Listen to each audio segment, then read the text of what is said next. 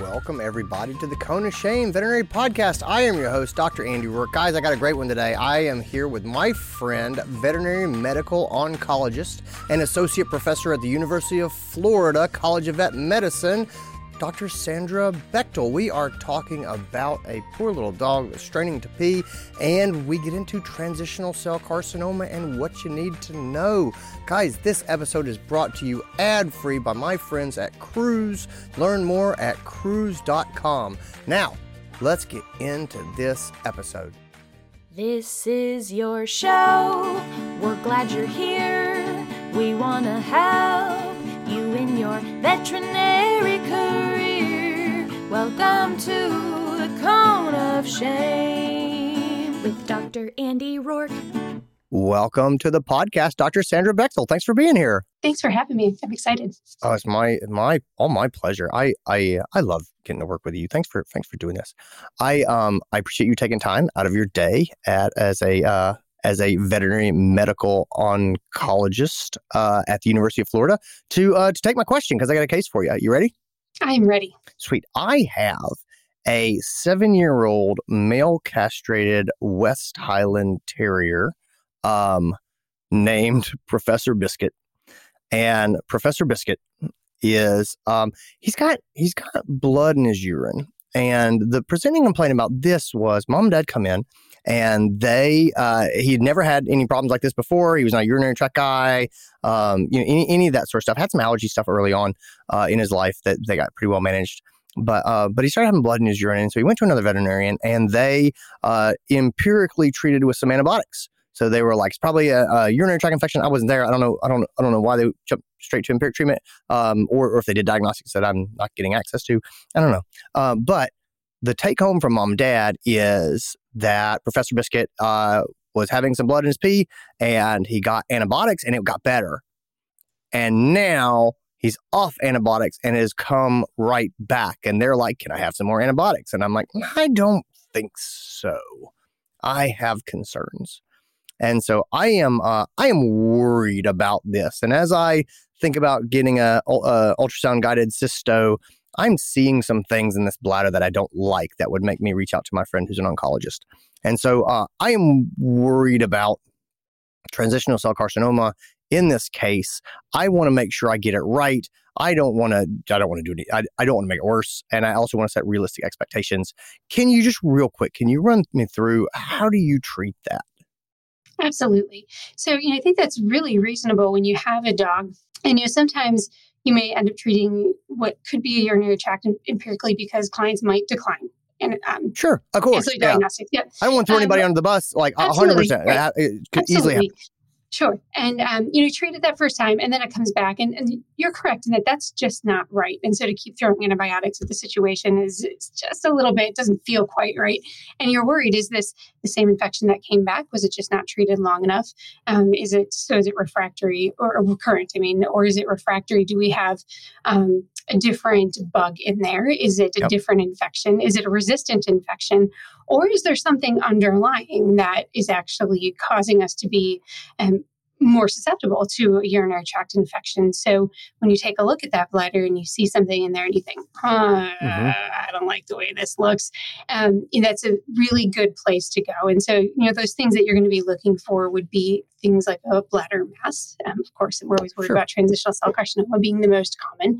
Um, or are there maybe even bladder stones? Those are something um, to look for as well. And when we i don't often as an oncologist get dogs that early in the initial workup but um, when i do i do let them know that we're not always looking for cancer and that there are other things on our differential list that we need to make sure aren't are or aren't there before we start talking and jumping into treatment okay but if you know you do your bladder ultrasound and you see what looks like it might be a mass, and that's something where before you do that cysto, which is I know exactly where you're mm-hmm. going with that, um, you might want to take a step back and think, huh, um, there could be a bladder mass there, maybe a cysto isn't our next best step, at least at this point in time. Um, and that's because with transitional cell carcinomas, we know that there's that risk of seeding of Right. tumor cells um, through the bladder wall. And the published risk of that seeding through cystocentesis is fairly low. Um, it's less than 10%, it's closer to 4% in the published literature. Okay. Um, but if it happens, it's pretty bad for that dog. Yeah. And so, you know, that, at least for us, is if it's something we can avoid, and we will try our very best to avoid that. And, you know, when we know we have that infection that is, you know, occurring, the clinical signs of that potential infection are occurring again after antibiotics, we want to get that urinalysis and urine culture. Is there a safer way for us to go ahead and collect urine and get good culture results? And in particular with the male dog, it's at least quite a bit easier, I think, anyway. I know there's Yeah. lots of other people who are very skilled at catheterizing female dogs, but um, urinary catheters in male dogs are quite easy to place. And so this is a situation in which urinary catheter can be placed sterilely and, and help us collect that sterile sample um, for both urinalysis and urine culture and also be quite safe. Okay. What are you uh What are you looking for in a in a? And this sounds like maybe a bit of an odd question, but what are you looking for in a, in a, in a catheter? Like, how does I mean, is it is it classic red rubbers? Uh, are there uh, is there um I don't know uh, any any just general guidelines for what I'm picking out that's going to get me the best sample that's maybe not going to be traumatic or, or anything like that? Sure. Um, so in addition to the you know, the general length and um, and size of the catheter itself, and we want it to be stiff enough so that we can place it easily, but not so stiff that it's going to be uncomfortable. Um, and if I'm just collecting just a quick urine sample for urinalysis or culture in a dog with a suspected bladder tumor, um, I'm not super worried about using something like a, a balloon or Foley catheter that I need to stay in place. Gotcha. Um, now, I will be using those if I have a confirmed bladder tumor dog and I'm using ultrasound to um, subsequently look at bladder mass size. Mhm. We often will place a catheter with each ultrasound, drain the bladder, and then put in the same amount of saline each time we do the ultrasound, just so that the bladder itself is the same size. And so that way, ideally we're getting the at least as close as we can the same measurements with each abdominal ultrasound um, but on the initial collection it's it's usually just a quick you know what's the quickest easiest and most comfortable for the pet That's what I needed. um, and so I think that that's a great place to start. And sometimes, if there is not a lot of inflammation in the bladder, um, you can sometimes even get some cells on that urinalysis and on the urine sediment that might help clue you in as to whether or not you might be dealing with a cancer. Um, if there is a lot of inflammation, so if you have a secondary urinary tract infection, um, what you might see on that urine sediment, those cells may look pretty scary, but inflammation can actually make the cells look cancerous and they may just be reactive. So you may not be able to get that definitive answer if there's a lot of inflammation in the background. Okay, so so beyond uh, catheterization, uh, urinalysis, uh, cytology, things like that, well, are there other um, other diagnostics that I want to get pretty early on? I mean, uh, chest radiographs, things like that, looking for spread. Wh- What's the what's the likelihood that those are going to be valuable? Um, so early on in the diagnostic process, um, it depends on how my clients feel. There's a lot that we can do, um, but I, I like to see where my clients are both emotionally and, and financially in the process. So if I have more of a thickened and inflamed bladder wall, but not really a distinctive mass yet. I may focus more on trying to get the cystitis under control before um, getting too heavy on the staging Okay. tools, unless I have a confirmed cancer present. Um, if I have clients who are like, yes, let's do everything, then I would love to do full staging. Um, and that would be three view chest x rays and a full abdominal ultrasound to look for any evidence of cancer movement. Um, transitional cell carcinoma being the most common of the bladder tumors does like to go through lymph nodes, liver, spleen, lungs, and sometimes even to bone later in the stage of disease.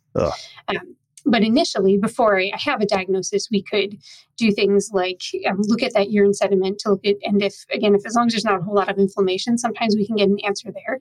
Um, we can do the BRAF test, and that's a urine test. Um, does have to be done on free catch urine, can't actually be done on cystocentesis or urinary catheter collected samples, just because it tends not to get as many cells as a as free catch. Okay. And you need a lot of urine for it. So on Professor Biscuit, who is a Westie, um, you need probably 30 to 40 milliliters of urine. So we actually send it home with the owners to collect in one container and put into the collection cup because Okay. it has a preserv- preservative in it. Um, so owners get to chase around their dogs with the collection cup in the yard. Talk to me a little bit more about the BRAF test. Uh, so so it's not Sure. it's not one that I, that I've used So it is non invasive, which is what makes it really quite nice. And the publications out there show that it's both sensitive and specific. And it's actually looking for in the cells of the lining of the bladder that are shed into the urine, it's looking for a specific genetic mutation that is found in transitional cell carcinomas. And so when those that mutation is actually found, it in almost all cases can confirm the presence of transitional cell carcinomas. Gotcha. Um, so we're, we're pretty confident when there's a bladder mass and the, the presence of the BRAF mutation, we're we're pretty confident in a diagnosis of transitional cell carcinoma. If there is a bladder mass and there is not the BRAF mutation, then we need to do other diagnostics to see what is there because we can get some false negatives. Okay. So, uh, I mean, other diagnostics just being uh, cyto- cytology, uh, I mean, biopsy in some cases, things like that?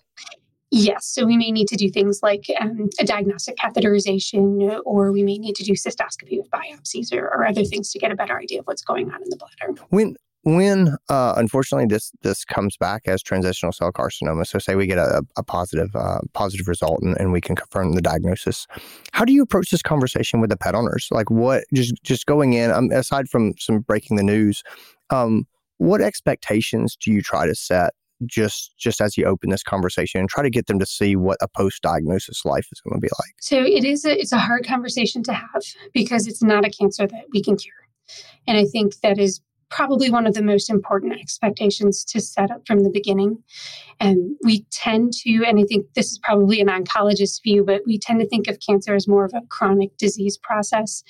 And I think cancer is a very scary word. So when you yeah. hear heart disease or kidney disease, it's maybe not as scary to hear as cancer.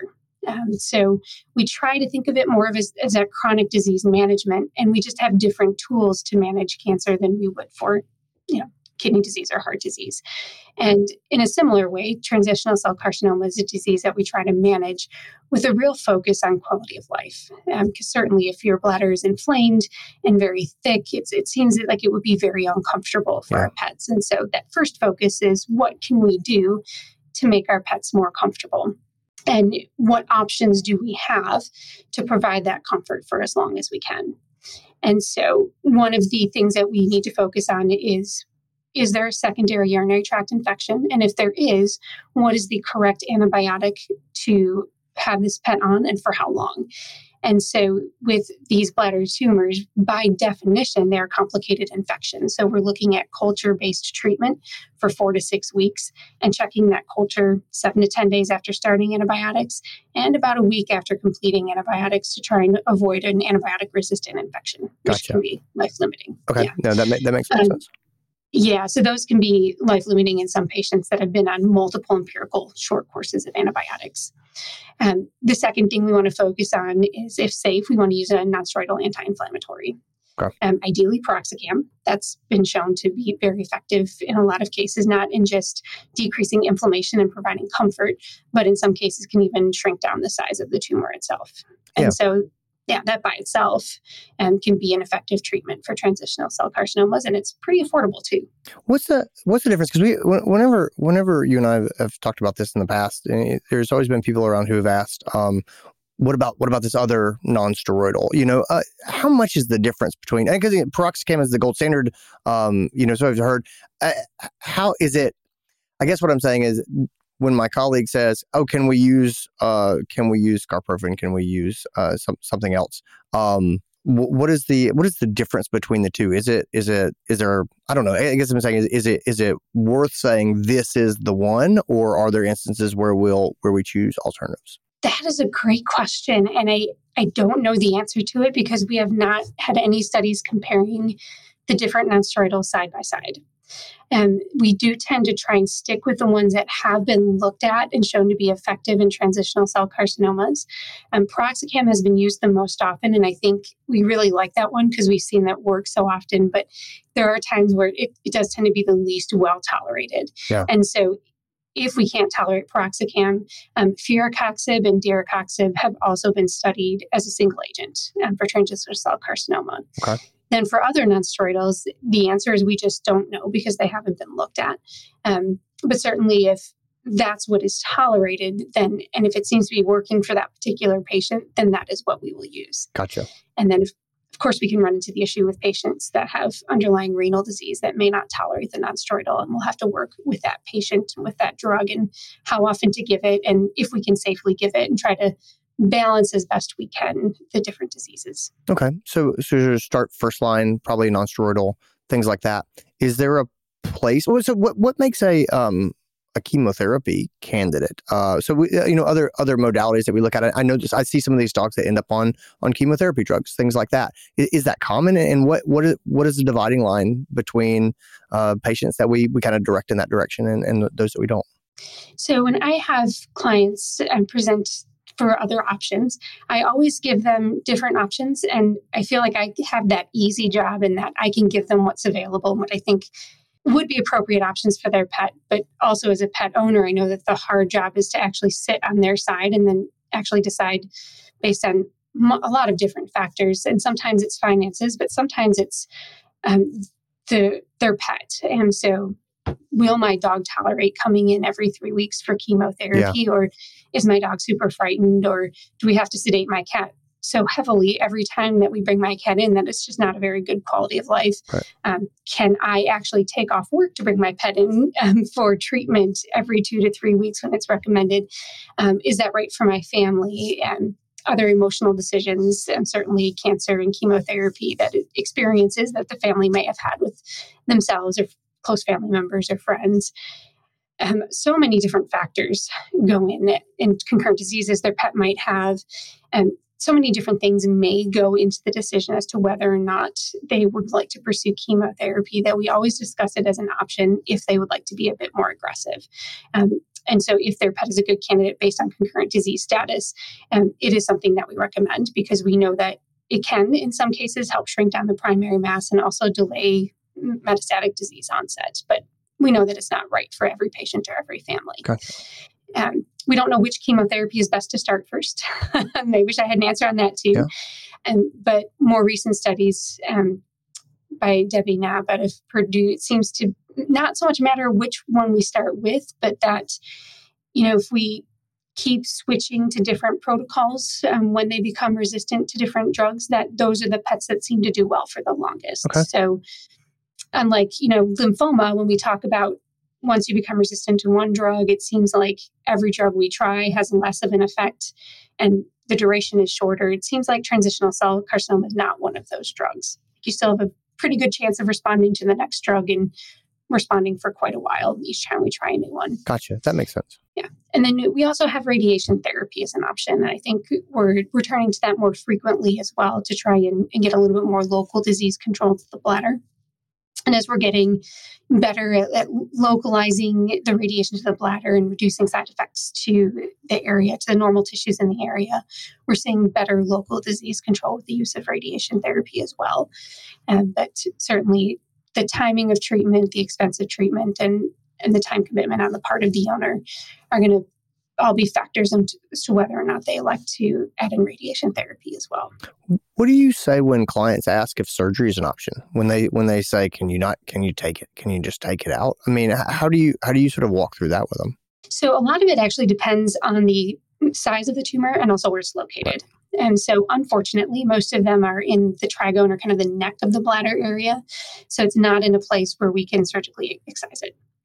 There are some that are in what we call the apex or kind of that rounded part of the bladder. So it looks like we would be able to take it out. And certainly there are some, actually, some papers out there that suggest those patients where we are able to take it out, that they actually live a little bit longer. Um, those patients tend to have smaller tumors, so we don't know if it's because they had surgery or because they started out with smaller tumors. But we do know for sure that those patients are not cured when we take them to surgery, and that in the bladder, there's with this concept of what we call field carcinogenesis. And what that means is whatever that one part of the bladder that was exposed to that allowed that tumor to form, the entire bladder was exposed to. So even if we are able to completely surgically resect the little mass that we can see, we will see other areas of tumor pop up within that bladder. So we know that surgery is not curative. And there are select patients where we might discuss it with them as an option, and they may or may not pursue to elect to pursue surgery. but the majority of patients that we see, to be completely honest, are not surgical candidates based on the, the, the size and number Right. of masses that we see in the bladder. Yeah. Um, what's what's the prognosis that you communicate to the pet owner? Like as far as as far as you know, uh, the expected amount of, of time that we can have where where we still have quality of life. So, to be completely honest, it depends on the response to treatment. Mhm. And what we see is across the board. What's published, if we use a nonsteroidal chemotherapy, can range anywhere from a median, says where 50% of dogs are alive and 50% of dogs are have died due to their cancer, can range from about um, nine ish months to 10 ish months. Um, but we do see dogs in a large range where we see some dogs that really just don't respond to treatment at all and have a rapidly progressive disease course. Then we have some dogs that are one and two and three years down the road that may have had a little bit of shrinkage, but then sit with stable disease for quite a long time. And because they don't really have clinical signs, the bladder mass is there and we're keeping it stable and they feel really good and have an excellent quality of life and it doesn't bother them. And we consider that stable disease a treatment success. Gotcha. Are there sort of prognostic flags that you look for, like when the when the pet owners come in and they've they've been doing this for I don't know a, a week or a month, and they say, "Do you think that she's going to do that? She's going to do well?" Or I mean, are, are there things that that you have spotted that you think may indicate patients who are going to respond well to treatment versus those that are not, or monitoring steps where you say, "Really, this is this is a monitoring way that we can kind of that we can kind of look and and and, and get an idea of of the speed of progression in in individual cases. Or is it or is it just a crapshoot and you're like sometimes it looks bad and then it looks okay and and sometimes it looks great at the beginning and then all of a sudden it looks bad And cancer does do whatever it yeah exactly it yeah likes to humble us all the time. i'm i'm trying i'm trying day. to put yeah. I'm trying to put control where there is no control, but I, I just, I, I, you know, pet always, always look at me and they say, "Well, how do you think this is going?" And I guess what I would, I would try to put that to you and be like, "Is there any way to tell how this is going once treatment is rolling along?" There is. And, you know, some of it is honest to, to goodness where the tumor actually is. And so if we have the tumor that's in the urethra, and so if, if it blocks off the dog's ability to urinate, Mhm. those tend to do poorly just because of the functionality of where it is. Yeah. And our ability to control it. Or if we have one that's growing near the ureter, so that the tube that connects the kidney to the bladder, that can actually cause secondary damage to the kidneys. And that tends to be problematic just because of where it's located. So even if I can stop it from growing for a little while, it's still in a problematic place. And so those are the ones that tend to go poorly because it's harder for me to manage, Mm. even if I can stabilize it, if that makes sense. Yeah. Um, so those that are in bad places tend to do worse just because they're they're harder to manage. Whereas those that are in less bad places, if I can have them stabilize or even shrink a little bit, um, then I can provide that good quality of life for the patient, and then I can you know do what my do what I want to do and, and give them a really good quality of life. Whereas that tumor that blocks the urethra, even if I make it shrink a little bit, that dog's still very uncomfortable, and I'm not providing the quality of life that I want to provide. Gotcha. and Uh, then we start talking about things like urethral stents, which are then quite expensive and cause incontinence. And then there's a whole nother whole nother realm of possibilities and things that, that we need to discuss. Wait, so so when do you start to because when do you start to get into that conversation of urethral stents? I think it, because we're going we're going way down the rabbit hole at this point. But I mean, yes. do you offer that to every client, uh, or is it a certain type of owner that you feel like is the ones who are up up for this? I, I can't imagine it's something that most pet owners would be excited about. But uh, but yeah, how do you how do you make that distinction? So it's not something we actually do that often. Um, and that's because it does have its own set of side effects and it is quite expensive. Um, and we only would use it in the face of a urethral obstruction.